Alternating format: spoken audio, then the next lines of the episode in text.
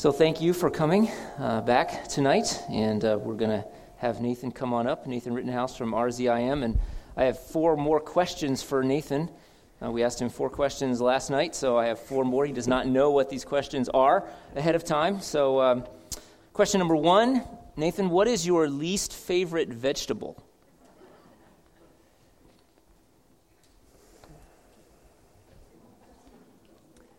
kohlrabi. I don't know that I've ever had it, but I'm assuming I don't like it. I don't even think I've ever heard of it. I don't know what that is. Okay. Has anyone eaten kohlrabi? Uh, look, oh, look, look at this. Yeah. You- you- I, I think the problem is the one that I did have was, was too big, so it was a little, oh, little starchy. I have, I'll, have to, I'll have to Google that because I have no idea what that is. It would make, Um, it's, it, the reason VeggieTales doesn't have one, so that's part of Yeah, the reason that's probably why I don't know either. Okay, all right. Um, what is your favorite Old Testament book of the Bible and why? Oh, um, I often like to say Judges just to unsettle people. um, Yeah. no, I think, um, yeah, uh, well, ca- kind of different categories there. Um, I think as I get older, the Psalms make more sense to me. Um, on the other hand, I think the, some of the minor, pro- like the book of Hosea, that really, uh, and some of the minor prophets that really give us a kind of God's perspective of some of the historical things that happened, are things that um, captivate me uh, at this phase of my life. All right. Okay. Um, tell us a little bit. This is not really a question, but tell us a little bit about your podcast. I'd like people to Oh, know a little bit more about your podcast. Yeah, so the podcast that I do with my friend Cameron McAllister is called Thinking Out Loud. It's thinking out loud about current events and Christian hope. And the reason for that name and the reason we started the podcast is there are quite a few Christian podcasts or Christian commentary uh, on the news. Some of those get a little bit heavy at times, a little bit the sky is falling there. Uh, and so we wanted to bring a sort of younger think about what does it look like to think about the future of the church and the hope that we have and how that hope that we have in christ uh, modifies the way in which we see the things happening in culture and so it's something where what we're really trying to do is help christians see how they have the tools and the resources from within their christian faith to really thoughtfully engage um, the things that are happening around them, uh, dinner time conversations with their family, things in the workplace, or maybe even things they see on social media to engage those thoughtfully and say, you know what, as a Christian, I do have something to contribute to that. So uh, we have a lot of fun doing it, and um, so, but uh, and people enjoy listening to it also. So it's it's great, um, great fun for us. It- It's really good listening. So it's thinking out loud. You can get it at all the different places you get you get podcasts. And you said perhaps it's going to be weekly. I think yeah, that's the point? Is that right? trajectory here. Hopefully by the end of the month, it'll then it used to be bi-weekly, but Yeah. I think we're going to All right. speed it up a little. That's great. All right, last question. If the Dallas Cowboys were playing the Pittsburgh Steelers, and you had no, I'm just kidding. That's not that's not the question. So last last night you shared about the tragic bicycle accident that you that you had, and um, I was wondering if you could speak to whether or not that accident and the recovery process sort of changed you in any significant way, and if so, what that was about ten years ago. you Yeah, that's said. right. Been- You know, did it did it did it change you? And sometimes we talk about those kinds of things when they happen. You know, people say, "Oh, this changed my life," or "I changed the way I think about things." I was just curious if that Yeah. changed you in any way. Um, I have some physiological things still left over in the way that my mouth works and things like that. There's that change. But I think I, it was a time of really appreciating the, the Christian community that I had around me. And even though I was uh, living away from home, just the number of different people from different churches that reached out and um, cared and supported for my wife and I, it was uh, kind of over our first anniversary. And so we uh, said, we hopefully that's the for worse. you know, for better or for worse, we hopefully we got that out of the way early on. Um, and so there was, I think it was a, a real time of, of growth for us as a couple, and then also just recognizing our dependency on the community around us to help us care for some of those things getting started. Um, financially and uh, food and otherwise, um, just some real ways in which people practically blessed us in a time of, um, yeah, real pain. yeah, yeah. Okay, great. Well, thank you very much. You bet. Please share the word with us. Well, it's great to be back here with you again this evening, and um, hopefully the the Lord has something in store for us here as we continue to think about why Christianity matters. And the topic for this evening is why Christianity matters, what Jesus said in God's original intent. And when I was two years old, I had an imaginary friend named Theodore, And I don't remember this, but I would tell my mom about that, and she could re- later relay that to me in life. And Theodore, my imaginary friend, lived across an imaginary bridge, and I would go visit Theodore for extended periods of time, and then I would come back, and, and that's all fine and good, and it's fairly normal, I think, for children to have imaginary friends. But where it got interesting is when we started having conversations in my family as uh, maybe my mom was giving me a scoop of ice cream, and I would say, Well, can I have two scoops of ice cream? And my mom would say, No, you can only have one scoop of ice cream. And I would say, Well, Theodore's mother lets him have two scoops of ice cream. Um, and I very quickly learned that the conventional morality of your imaginary friend's mother um, doesn't really carry that much weight in an argument with your own actual mother. Um, and so there's a, early on started learning about ethical systems and frameworks and how we decide what is true and what actually works in an argument. And then when I was uh, later on in college, I was taking this professional ethics class that was famous for the fact that you couldn't get an A in it. And I, I looked at the fine print in the syllabus, and it said if you are part of a, of a team that makes it to the Collegiate State Ethics Bowl competition, you get an automatic 95 on the final exam. And I thought, you know what, I, I bet I can pull this off. So um, I had a roommate that I loved to argue with, uh, and that was a lot of fun. And I was like, I need two other guys. So I went and found some pre law guys, and I said, hey, you guys like to argue. And they said, no, we don't. And I said, you proved my point. Perfect. Uh, you're on my team. And uh, we made it to the, the state ethics bowl uh, competition. And uh, you're studying all these ethical theories. And we got there in the state ethics bowl competition. Um, was on ethics and journalism, and they had journalists being the judges, uh, which was I didn't think was ethical. And the, um, and the, and the whole thing was sponsored by Philip Morris. I was like, well, that's fascinating. We have a tobacco company who's never done anything unethical sponsoring our um, ethics bowl. And so kind of came out of that experience a little disillusioned about the formal ethical systems. Um, most of the time, we probably don't think if somebody came up to you and said, you know, what's your ethics philosophy, we wouldn't be able to rattle off or spool off the system that we typically use. And throughout history, there have been all types of certain uh, different systems. Um, the kind of Kant and his deontological duty ethics, if you have certain duties to state, family, certain things, you act out of a, a duty or a compulsion in that way. Maybe contractarian ethics, you signed your name on the contract, and by writing out contracts, we can kind of figure out what the boundaries of our behavior would be. Um, virtue ethics is one that I think has some merit, goes way back even to the Greeks of saying we're making decisions that are in keeping with the growth of the type of person that we want to become. Probably the, the most used is utilitarianism. Uh, and that one um, is basically that idea of you're doing a kind of a moral calculus of saying, I'm making the action that has the benefit to the most people.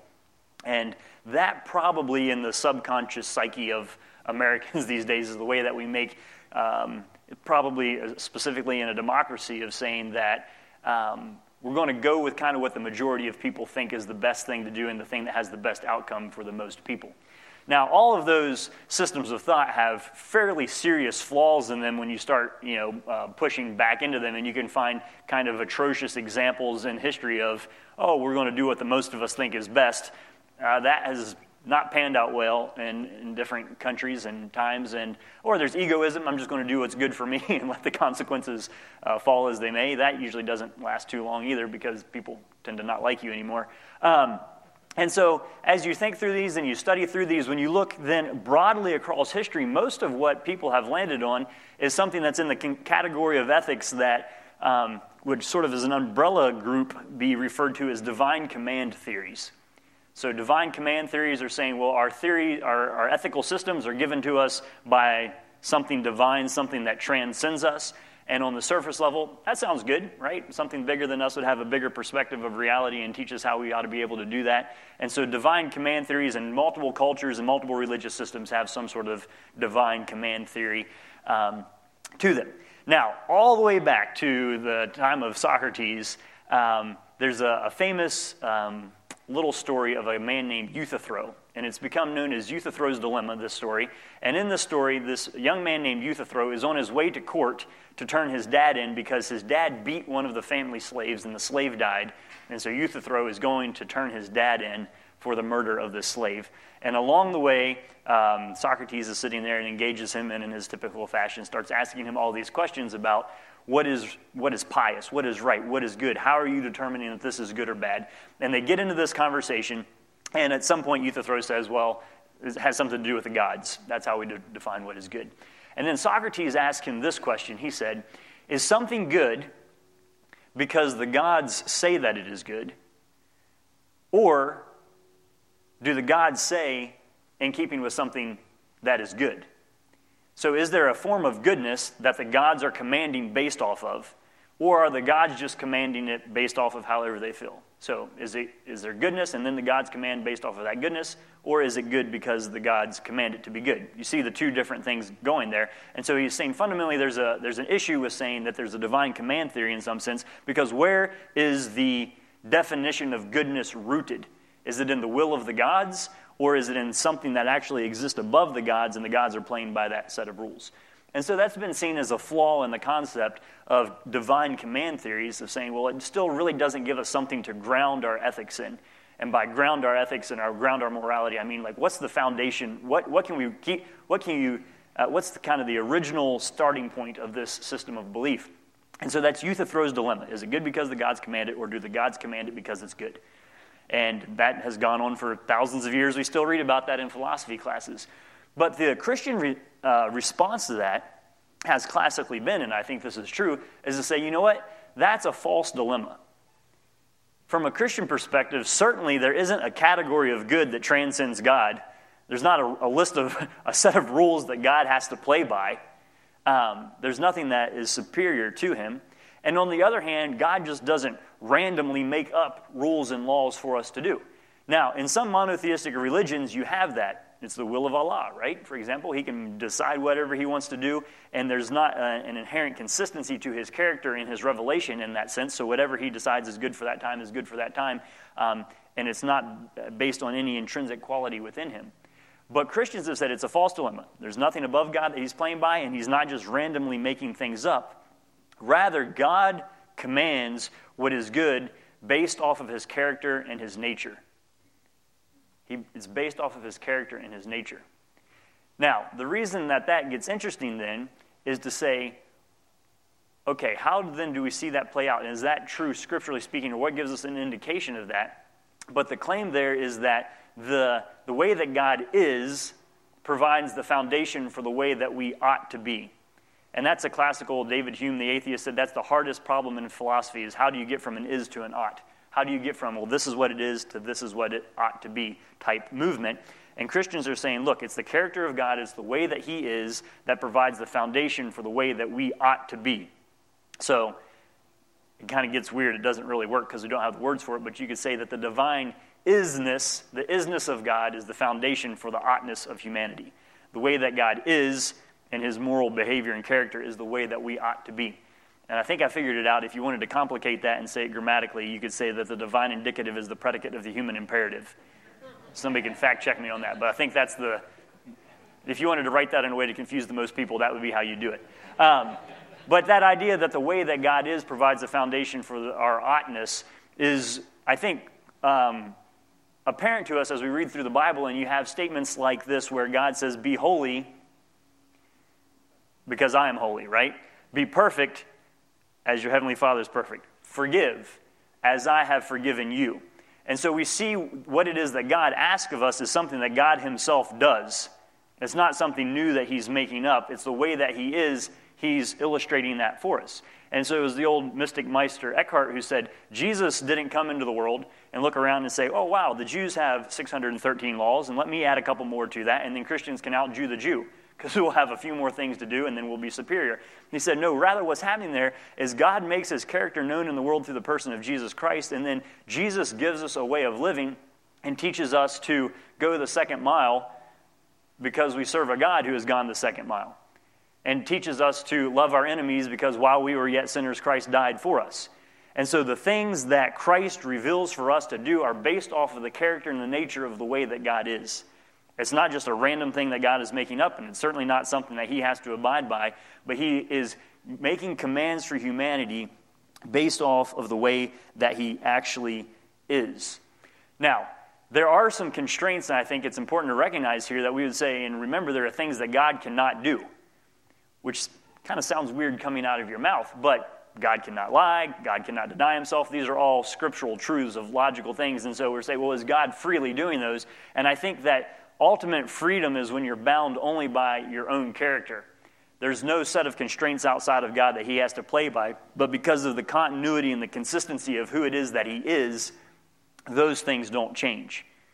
Now, the application of some of those change, obviously, between the Old and the New Testament, but the same thing and uh, the same ideas are consistent throughout both the Old and the New Testament that the way in which we should behave is based off of the way that God is.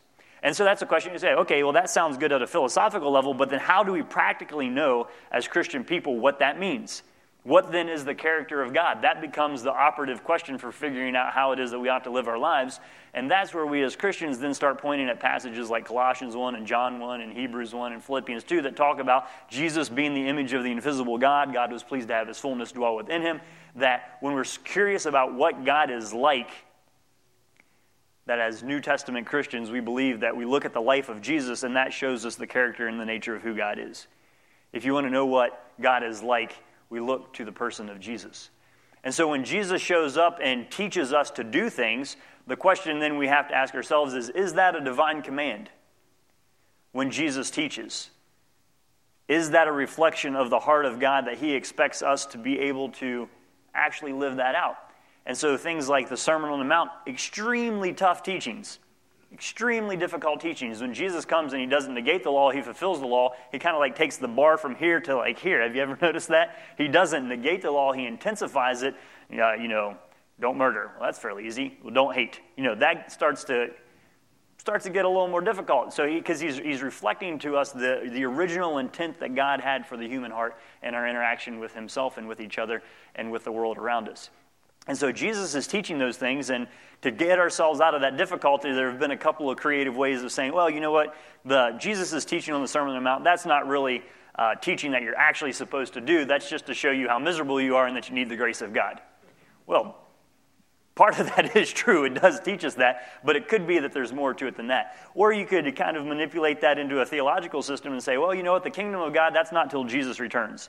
You don't have to look at the Sermon on the Mount as the actual teachings of Jesus for now. That's when Jesus comes back, then the Sermon on the Mount. And a significant percentage of American Christians operate in that system that the teachings of Jesus don't apply till now. They apply to the kingdom, which isn't yet, it's in the distant future.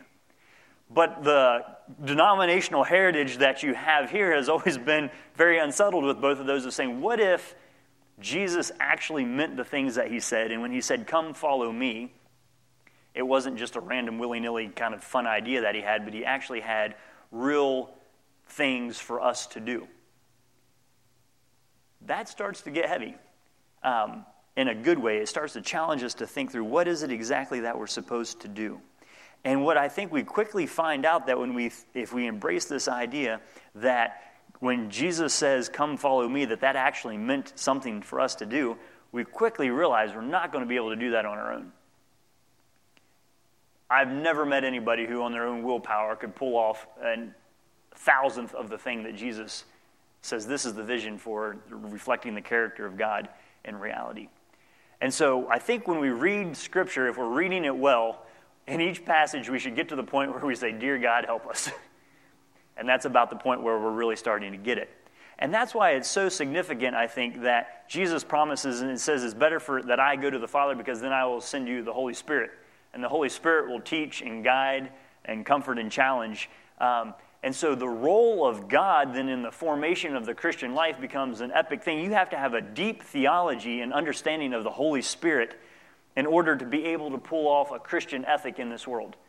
You will not be able to bootstrap yourself into anything that remotely looks like the life of Jesus.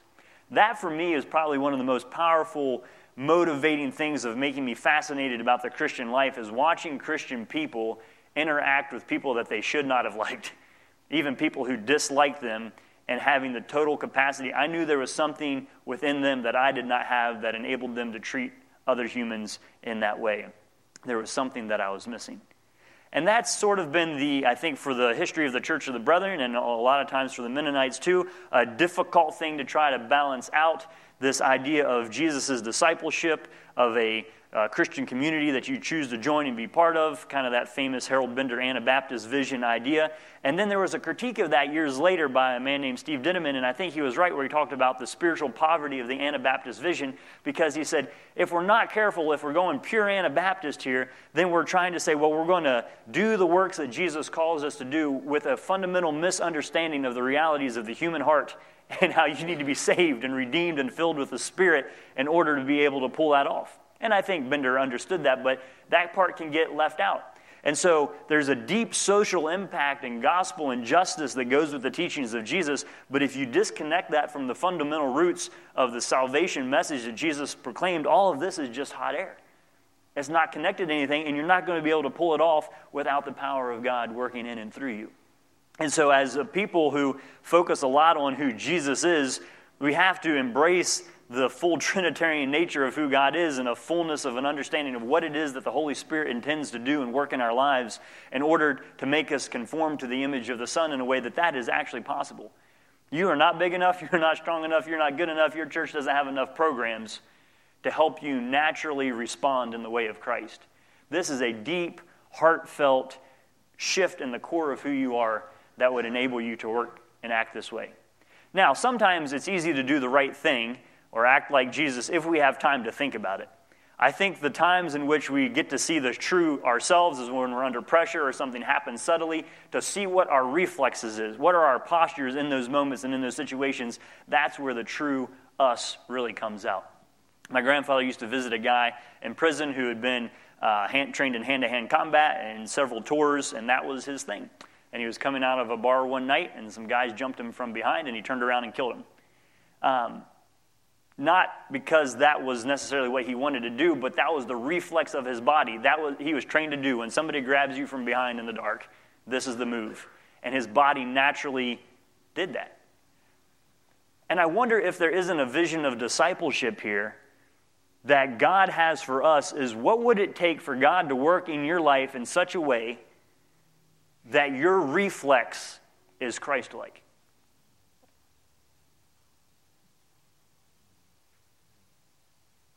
I don't think that's a theory. I think that's a real thing that we're really called to. Now, this is not a statement of perfection by any stretch of imagination, but there's a reality there to us being God's witnesses and ambassadors, giving us a ministry of reconciliation, of living a life. And again, this is not about humans being able to do this, this is about the power of God working through people.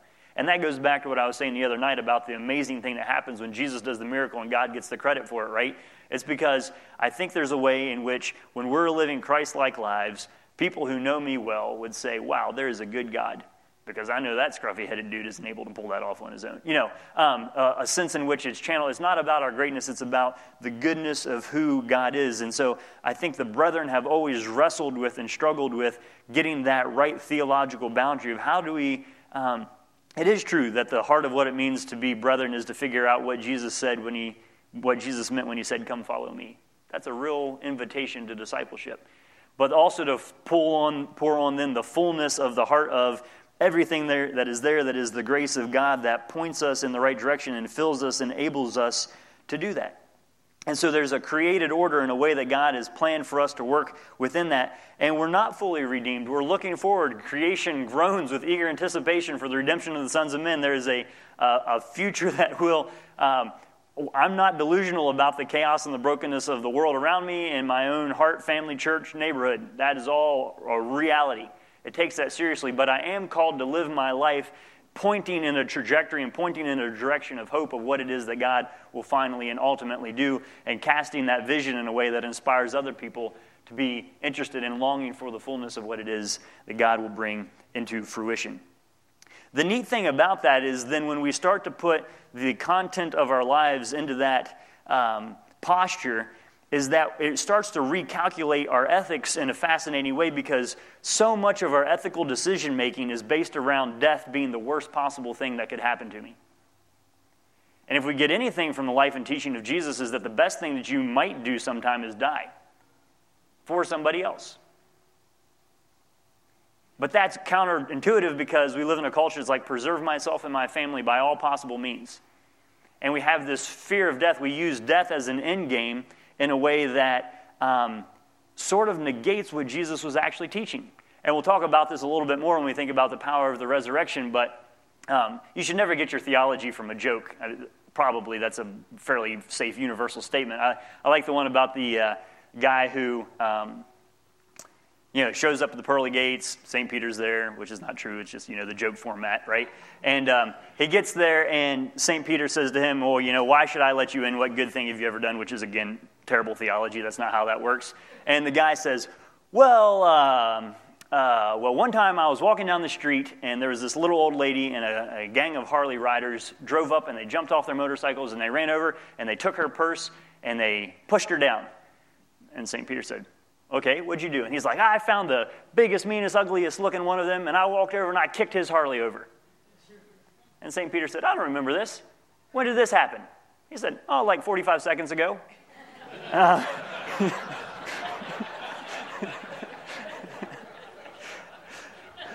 um,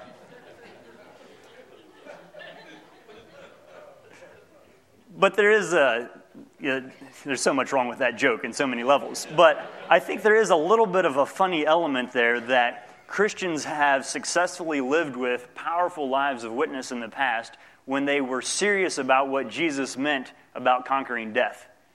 And when you subtract the fear of death out of your moral calculations, that opens you up for some very fascinating expressions of your faith.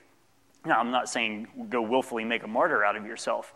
But it is interesting for us as Christian people to hold that in the back of our mind and say, are we actually living our lives like we believe that death is the enemy that has been conquered by God? How does that change my ethical behavior and my framework and the way that I think about making those decisions? And um, a year or two ago, Grove City College invited me on Valentine's Day. This is a super romantic topic. There's a theme here of me showing up at supposed to be romantic times and not being romantic at all. Um, Valentine's Day, they invited me to come speak on can we, um, can we love like Jesus and maintain our safety? How's that for a Valentine's Day topic? And again, I gave a talk that you will never find in a Hallmark card. Um, but the, it was a great question. And as we look through it, particularly through the lens of the, the story of the Good Samaritan and how there are two pairs there you have the Levite and the priest and going by, and then there's another pair where he says, and in the same way, then the Levite came, and he says, and the Samaritan did this, and which one did it? And then it said, in the same way, likewise, you. And so we're looking for the second pair. There's the priest and the Levite who didn't do the right thing, and there's the Samaritan, and who else? Who else is going to do the right thing in that situation? He's looking for the second the completion of that second couplet there of who's going to be on the Samaritan's team. You have the priest and the Levite, you have the Samaritan, the Good Samaritan, who? Is it going to be you? Are you going to be the person who does that? And what we see time and time again in the life of Jesus that is so challenging and convicting to me is that Jesus consistently prioritizes hospitality over security and service over comfort. Jesus prioritizes hospitality over security, and service over comfort. Man, that is a radical way of living in our world, which I think is probably pretty much the American dream. Security and comfort would be up there uh, on the chart. And Jesus is just saying that is not the highest goal. That is not the way that we live that appropriately reflects the character and the nature of who God is.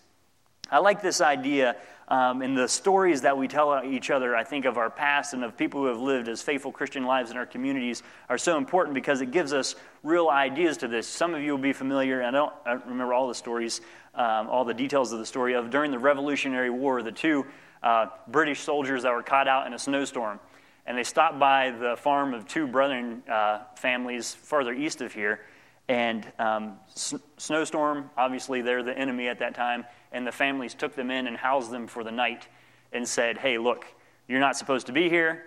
We're not supposed to be housing you. Here's the outpost. Tomorrow morning, you need to go turn yourselves in.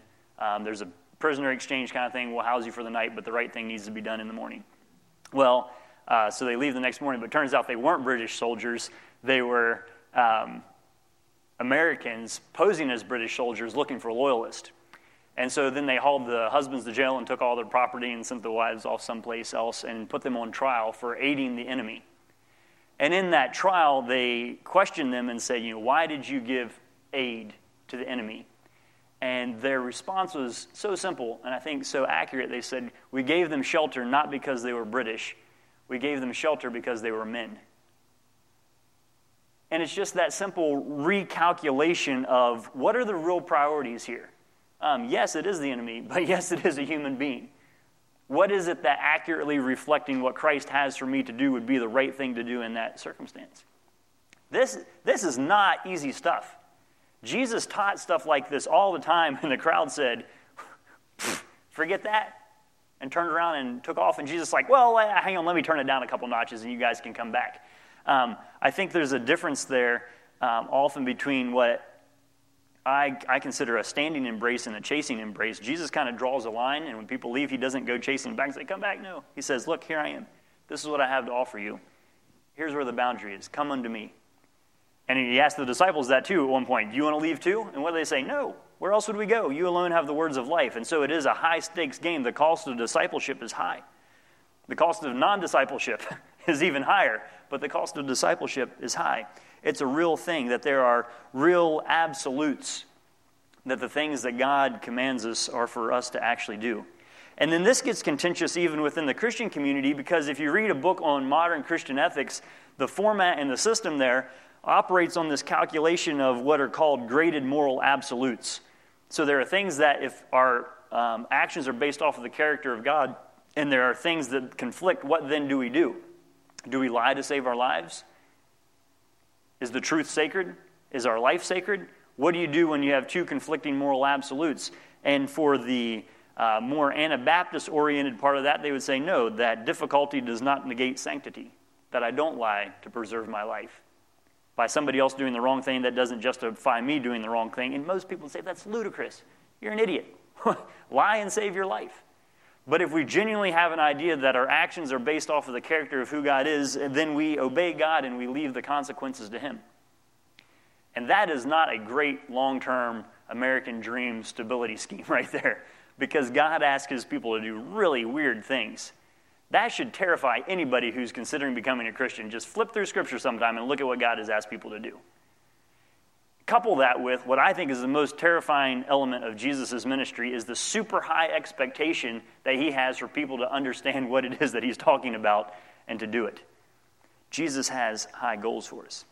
And there's a, a wrestle there that I think is um, a struggle, wanting to do the right thing. gets back to Paul in the Romans 7 sort of thing. I, I do what I don't want to do, kind of in that longing and that wrestling there. And then how do we make sense of that as we think about salvation? And there's a, a little passage here in Titus that I want to read to you that I think just brings so much of this together for me in a helpful way.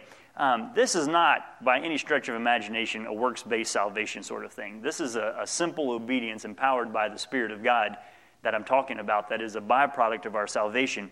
And part of that is, I want to read to you here, uh, starting in verse 11 of Titus chapter 2. And here's a fascinating little concept that um, I don't know that we have a full understanding of what grace means from a biblical perspective. Grace kind of gets tossed out there as a bit of a flimsy word. In fact, the whole book of 1 Peter is uses the grace, the word grace all over the place. It's a letter written to strangers. He's like, "Hey, you don't belong here people are passing through sojourners, as a call to holiness in the context, as a call to obedience and holiness in the context of suffering. And he says, and this is the grace of God. Now, when did you last sing a praise song about grace that included suffering, being a sojourner, and holiness? Um, there's a whole lot to what's going on here. And part of this shows up here in the teaching of Paul in verse 11 of Titus chapter 2. He says, For the grace of God that brings salvation Sweet. We like saving grace. Amazing grace. How sweet the sound. Amen. That's a good, that is a good thing. But what does that grace do? For the grace of God that brings salvation has appeared to all men. Here's what it does it teaches us to say no to ungodliness. What? The grace that saves us? The grace that brings salvation teaches us to say no to ungodliness and worldly passions and to live self controlled, upright, and godly lives in this present age. Just reading what it says here. To live self controlled, upright, and godly lives in this present age while we wait for the blessed hope, the glorious appearing of our great God and Savior, Jesus Christ, who gave himself for us to redeem us from all wickedness and to purify for himself a people that are his very own, eager to do what is good. These then are the things that you should teach, encourage, and rebuke with all authority, and do not let anyone despise you. Chapter 3 Remind the people to be subject to rulers and authorities, to be obedient, to be ready to do whatever is good, to slander no one, to be peaceable and considerate, and to show true humility toward all men. At one time, we too were foolish, disobedient, deceived, and enslaved by all kinds of passions and pleasures.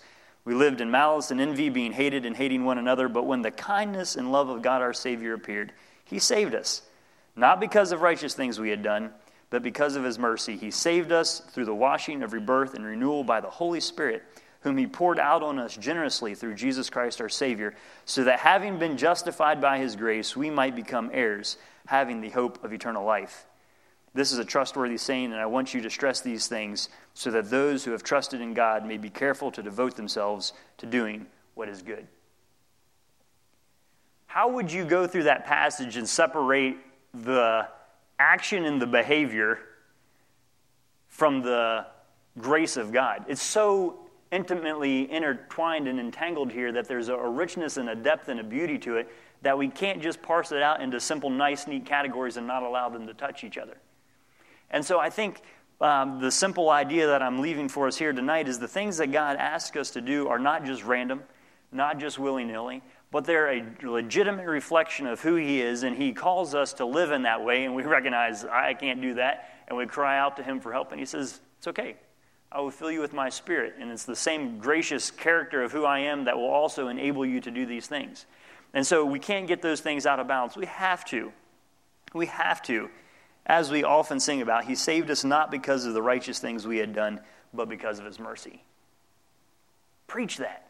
Share that with other people. That is good news right there. Not because of the righteous things we had done. Whew, what a breath of fresh air.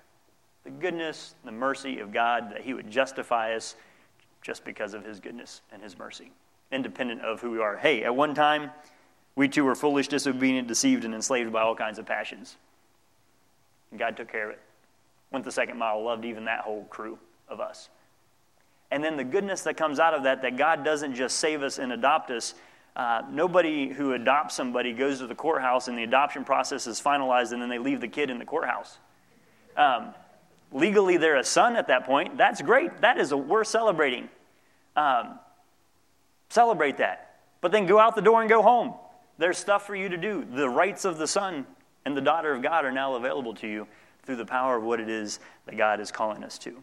And so, this idea that God would teach us by His grace to say no to ungodliness, to live lives of self control and uprightness in this uh, present age, that's a, a type of Christianity that turns heads. When people say, What is wrong with that person? How is it that they were able to do that in that way? And I'm sure lots of you can tell lots of stories of people who um, lived in that way and in the split second decision making chose to do something a little bit different. When my grandpa was a little boy, they milked their cows at 5:30, and at one morning uh, had to go on a vacation, so they started at five, and they found their neighbor out in their barn shoveling corn into a sack out of their grain bin. And my great grandpa walked in, tipped his hat to him, said good morning, kept on going, and the guy quickly grabbed his stuff and hightailed it out of there. And my grandpa was so mad, he's like, Dad, I can catch that dude. Let me at him. And his dad said, Oh, well, David, that man's already received his punishment. He has to sleep with a thief tonight. So they're going on vacation, and great grandpa took the key to his house over to that man and said, We're going to be gone for the week. Would you watch over my property for me while I'm gone? Where does that come from? That's, that is not the normal response when you find somebody stealing out of your business. Um, and that's not a statement about the greatness of anybody I know. That's a statement of the goodness of God, of what God can do in somebody's life who is willing to say, you know what, I can sacrifice a little bit here for the restoration of relationship and the future of what is to come. And we can all tell stories of like that, of just watching people who have forgiven heinous things, who haven't become bitter when they have every right to be, who have loved people who have despised them in return the transformative love of God is a real thing. Look at the knuckle-headed disciples that Jesus picked, and then look at what they were able to do in the world because the Spirit of God was working with them. They were ordinary, uneducated men, but the people took note that they had been with Jesus. Woe to us if people ever think that we're great people because of our whatever it is that we do. But praise be to God. If people can look at our lives and say there's something different there, categorically different, because a powerful God works in and among and through those people. I think that living a life, or if we wanted a definition of what does it mean to glorify God, I think glory and blame are sort of the same things in reverse. When you blame somebody, you say, Here's a mess. Whose fault is that? Who can we blame? When we glorify God, we say, Here's something wonderful. Whose fault is that? in a good way. And so that's the way that I want to live my life um, humbly before God, recognizing the Lord has a lot of work to do on Nathan Rittenhouse. A lot of work to do on me. He's not done with any of us yet. But calling us and conforming us and growing us by His Spirit and by the outpouring of His grace to conform us into the image of the Son, that we would be people who legitimately reflect the character and the nature of a good and gracious God. That is a joyful thing to be a part of, and it's a message of hope that the world desperately needs. Not that you can just slap a bumper sticker on it and make it okay, but deep life transformation. That we have a hope, a blessed assurance, that blessed hope that we were reading about right there is a reality for us, both into eternity and starting even tonight in our lives as God continues to shape and form us in that way. So, those are a few thoughts on, um, yeah, moral grounding. When somebody says, Why do you behave the way that you do as a Christian? You say, Well, it's because it's based off of the character and the nature of who God is. I can afford to act this way because I'm backed up by a God who shows me how to do it. And I know that in eternity, He can balance these things out and make it all right. And I've decided to give my life to Him in a way that He can use it however He wants. Um, that's a good message. So, thanks for uh, thinking along with me on that. We're going to flip it over now to you guys to ask me questions in response to that. Uh, I guess Eric will have a microphone and we'll um, do the same thing we sort of did last night as you have um, questions of clarification on things that I said, and then we'll let it uh, spool off from there.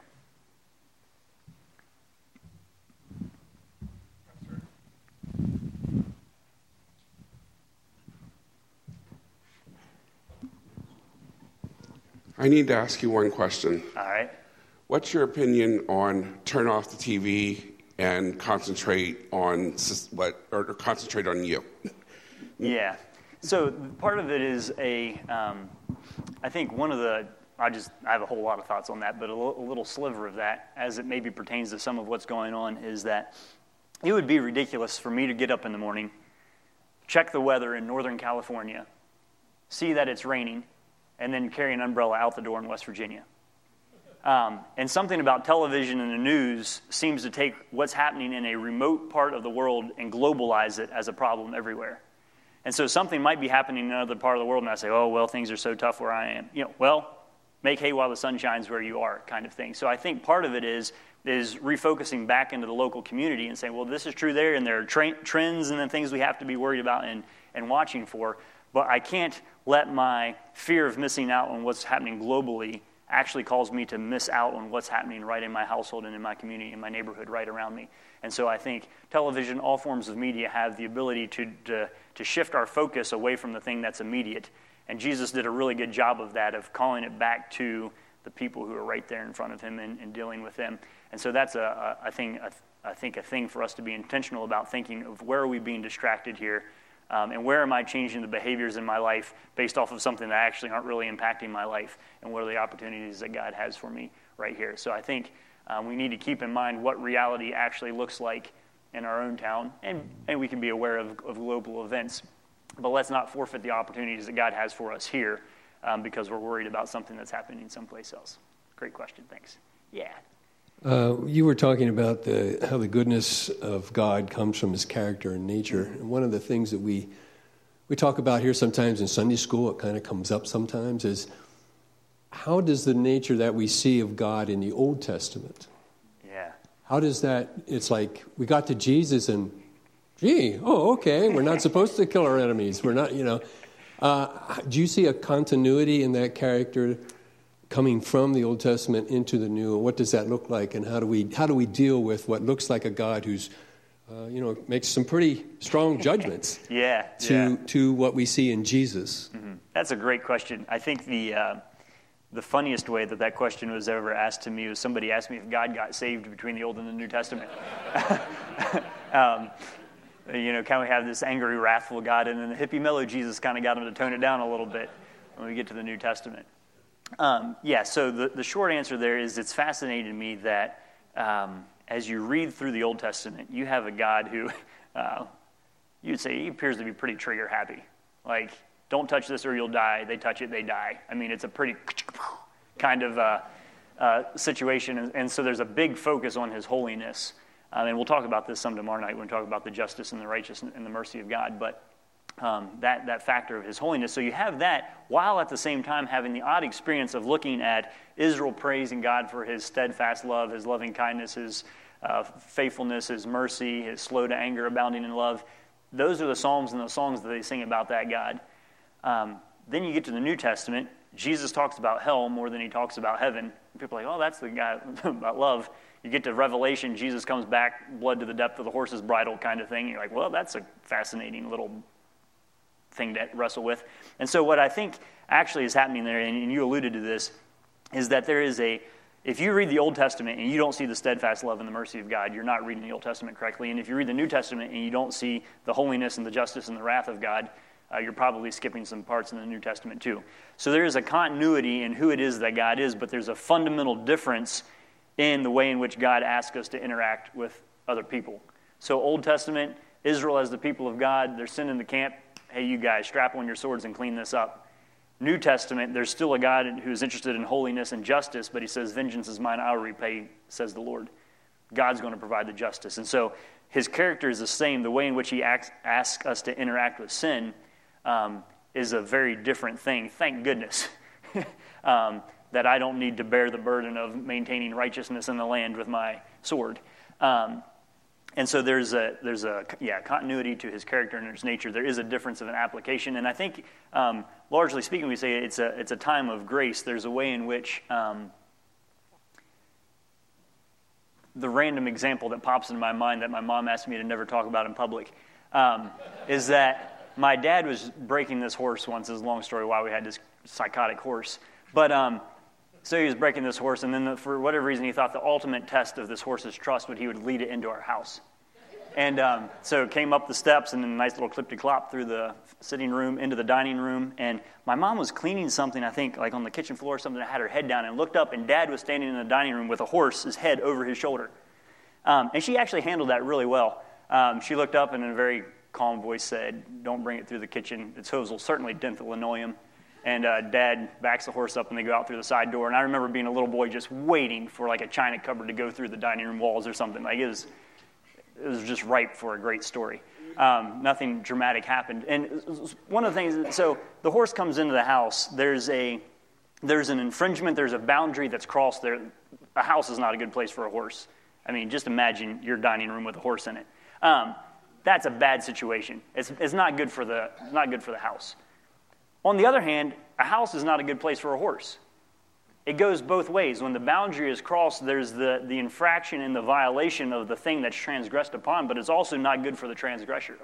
transgressor. A horse can't live in a house. That's a terrible spot for a horse.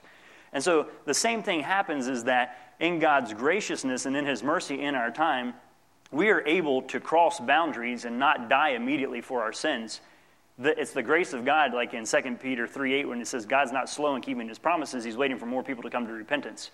So he allows us to cross the line and not die and have the opportunity to repent and come back into order with him. And so, one way to look at that, and we'll talk about this some more tomorrow, is that the delay of justice is necessary for the reality of forgiveness. God is a God of justice, and he expects, and he is holy, and that's the, the fundamental core part of who he is.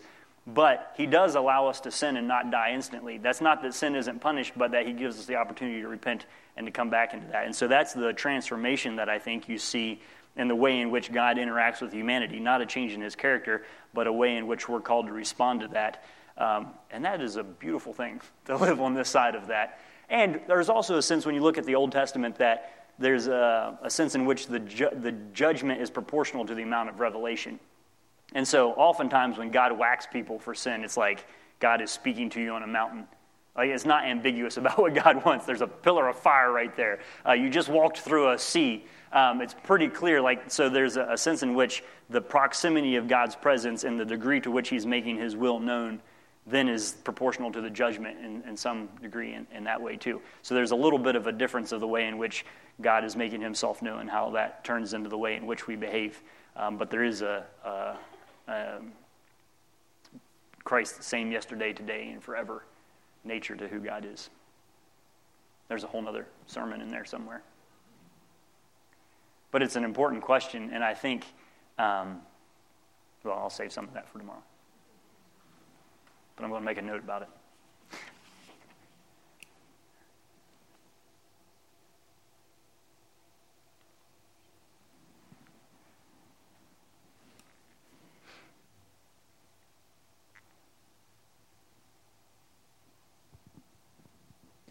Okay, I have one. Oh, sorry. Earlier, you talked about this idea of, of the reflex.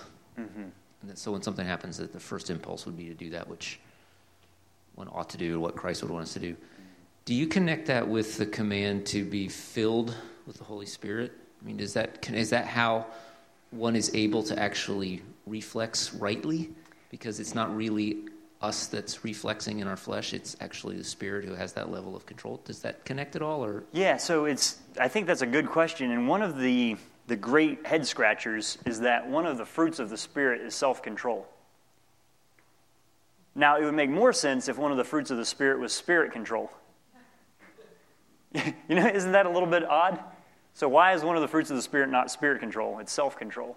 Uh, and so I think that points to it's not that being filled with the Spirit then makes us an automaton of God, that God downloads his software format into our hardware and then does it, but it's the Spirit of God working with who we really are. We're, we still have an identity, we're still ourselves, but being filled with the Spirit is, is different than being. Um, yeah, overpowered by the Spirit in a way in which you're uh, remote in that way. So I think the best way to think of it is, is looking at that. That's the best we can, we can do with is that the fruit of the Spirit is self control, um, and that it is the Spirit of God who has worked in us to the degree that I think we recognize that our protection and our provision doesn't come from us but comes from God.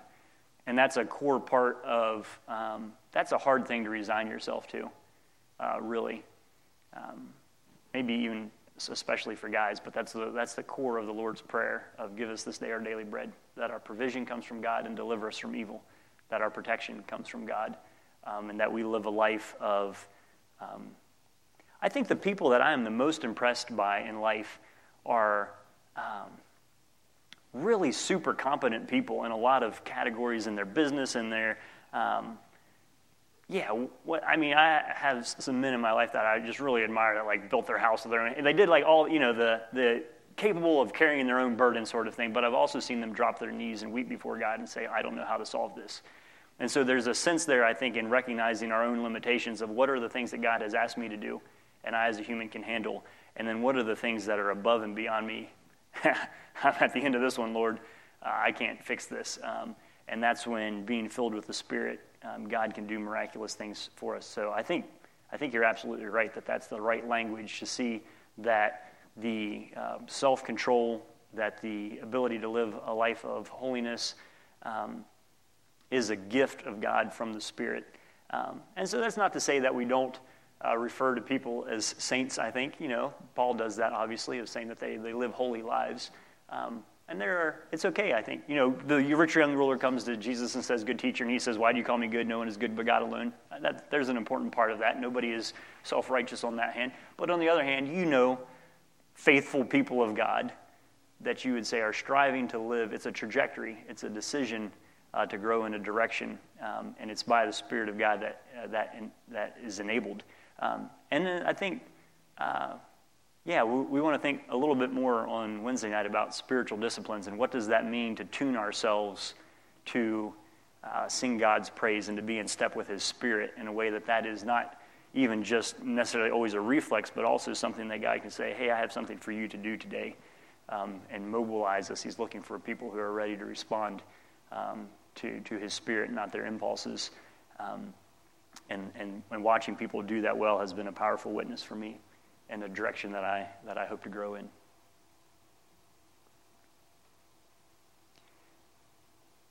the um, more technical phrase of that, there's a guy named um,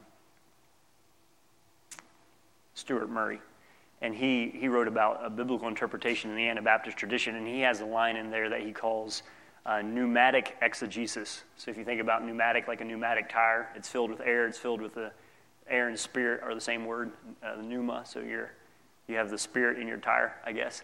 Um, but he talks about pneumatic exegesis of living that life of a spirit filled interpretation of Scripture and walking in step with the Spirit of God has been a key part of uh, almost a charismatic part of the traditional Anabaptist experience that we don't talk about as much as just the reality of the Holy Spirit's work in our world and in our life. Um, and that's a, I, th- I think it's a, um, as Steve Dintaman said, there's a spiritual poverty there when we almost make the entirety of who God is about the incarnate person of Jesus and forget the full box of tools. It's kind of a crass way to talk about God, but the full the fullness of what's available to us, we're not tapping into the resources that we have there um, to do that. So it's a good thing, yeah, to be challenged on.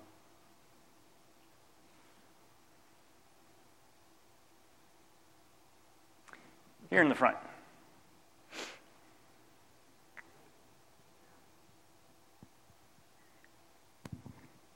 I'll try to form my question well. Um, so, as you've talked, there's been a lot of emphasis on almost like the innate sinfulness of us as humans, right? That like almost, the almost a sense, and we hear it a lot in Christianity, that we're almost incapable of good on our own, um, and that it's all Jesus working through us. And uh, for me, that idea started to fall apart a little bit when I started to realize that in order to convince people they needed Jesus, I had to convince them they were terrible first, right? And I really hated, like, when you meet somebody and you're thinking, how can I convince this person that they need Jesus? It's to tell them, you know what, you're screwed up. And so I, for me, it transformed into like, how can I see Christ in this person and almost call that forward? and and changing the complete way that I view a human being standing for me instead of trying to identify their sinfulness, trying to identify their Christlikeness and saying, you know what, you know, you know how it feels when you. I often think of kids when I think, you know how it feels when you like share with your sister and how how that can feel really good when it makes her happy. That's Jesus working in your life, and imagine if you were like that more often. Wouldn't that be wonderful? You know, like and and calling out people's Christlikeness rather than making them feel terrible about, the, about themselves, so that they will so that they will turn to Jesus. Like I and I I guess how much where is the balance there between calling out the imago dei the like image of god in people and saying you know what you you are good because you're the image of god but then also being aware of our need for him and our sinfulness What's the balance there? I feel like there has to be a balance. Yeah. So, yeah, and, and, that means if there's a balance, then it means those things aren't mutually exclusive. Um, and last night we talked a little bit about that of like, here's a Christian position, here's a non Christian position. Is it a headbutting thing, or is there a sense in which Jesus often just taunts and says, What if your view is too low? What if there's more? What if there's a bigger picture here? Um, I think that, and again, this is where you get in all kinds of different trouble theologically with different people, but it does seem to me that there are people who are not Christians that live good lives. We have to agree with that. There are atheists that live more moral lives than a lot of people who claim to follow Christ. That's an empirical fact. The difference there is, is that you can, you can live a moral life without being a Christian. I don't know that that moral life makes sense. It's what Francis Schaeffer called stealing cookies from the Christian cookie jar.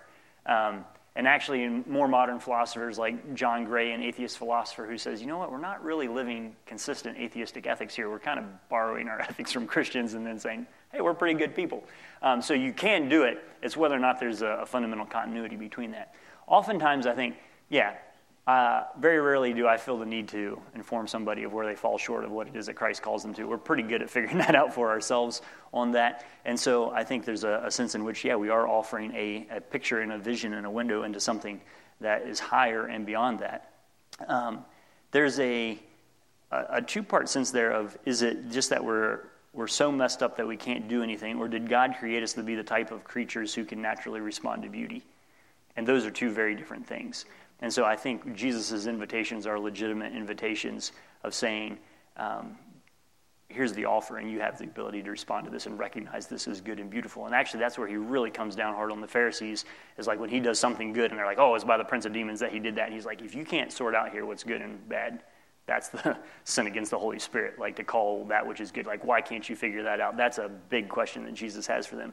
Um, so, yeah, the, the, the, the, the functional brokenness of humanity is not something that, um, yeah, and, and part of that's relational too of people that you know and you know where they're at at different times and different places.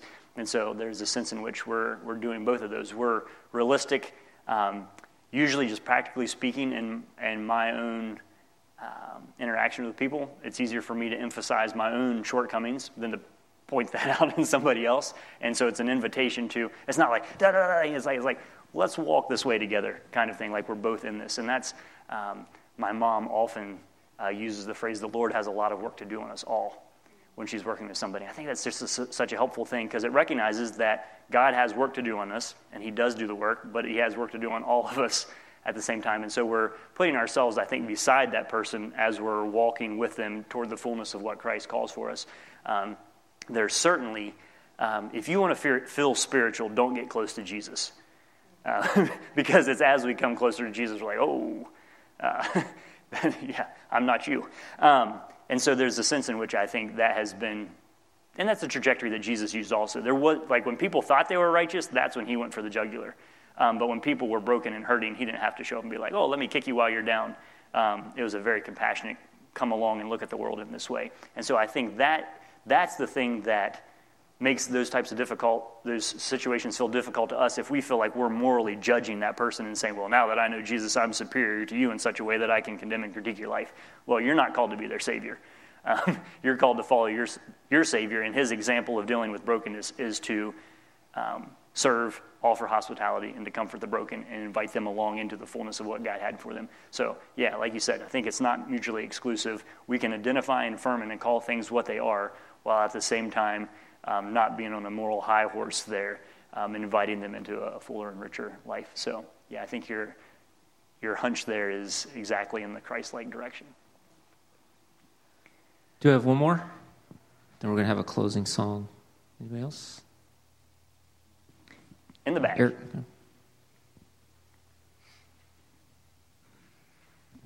This may just feed into Wednesday night. He's talked about, we're going to talk about spiritual disciplines, but kind of this uh, the idea of that, again, the reflex yeah. of like, how do you not respond in self defense, but in love and, and, and how, yeah. like, are there ways that we practice, like, there's, okay, self control is a spiritual, as a spirit, as fruit of the spirit, mm-hmm. but do we also practice that physically? I mean, self control, you work at it. Like, yeah. I don't know, can you speak to that tension at all? Yeah, that's, that's a great question. Um, the, uh, sort of the, uh, to quote my grandpa again on this, one of his questions he always ponders is, is there such a thing as an overweight Pentecostal? Um, you know, self control is the fruit of the Spirit. Um, because it points to that tension that our physical bodies are a big part of our training for all things. Um, and I think it is, maybe it's kind of that karate kid imagery of wax on, wax off, right? He's practicing a motion in one way, but that motion also is really helpful in other things that there are disciplines that God has given for us to practice uh, self control. Fasting would be one of those, and different other uh, rhythms and routines of, of the, the ability that we have for self control in one category then does translate over into other categories and areas of interest into our life. And so, um, yes, to your question of, I think there are, are real things. Again, it's not a legalism, it's not a work based. There's a, um, oh man, goofy stuff pops into my head during Q&A. Has anybody here ever seen the movie Madagascar? All the goofy little animals, right? There's the, is it the first one or the second one where there's King Julien? the giraffe is in the hole trying to die? You know that one? And he's, this is the first one? Okay, we got some real cinema buffs here. And the, and the lemur king, King Julien, shows up and he says, you know, what would you want to do? And he said, I would love to become a professional whistler. And he says, I'm pretty amazing at it now, but I want to get like even better. Um, and of course, he's terrible at it. But I think there's a, a, sense in which all of us are always trying to grow in that direction of um, even when God has worked a good thing in us, we always have a desire to be even pretty amazing at it now, but I want to be like even better. Um, we recognize we fall short, but there's always a desire to grow in that. And so there are things, um, if I want to get better at running, I can get a coach. If I want to get better at beekeeping, I can get a mentor. If I want to get better at, um, and we know how that works. Business, we can get a life coach. We can, um, and just think, you know, the church has phenomenal resources for us of saying, you know, here's an area of my life, and that's actually one of the things that God's uh, Jesus said, when I send the Spirit, He'll return. He will convict. And so I think that's a, a thing that is helpful is just to kind of put yourself in the posture of saying, God, what are the, where do I have a nutrient imbalance in my life? um, that I'm missing out on the full vitamin package of what it is that you have for me.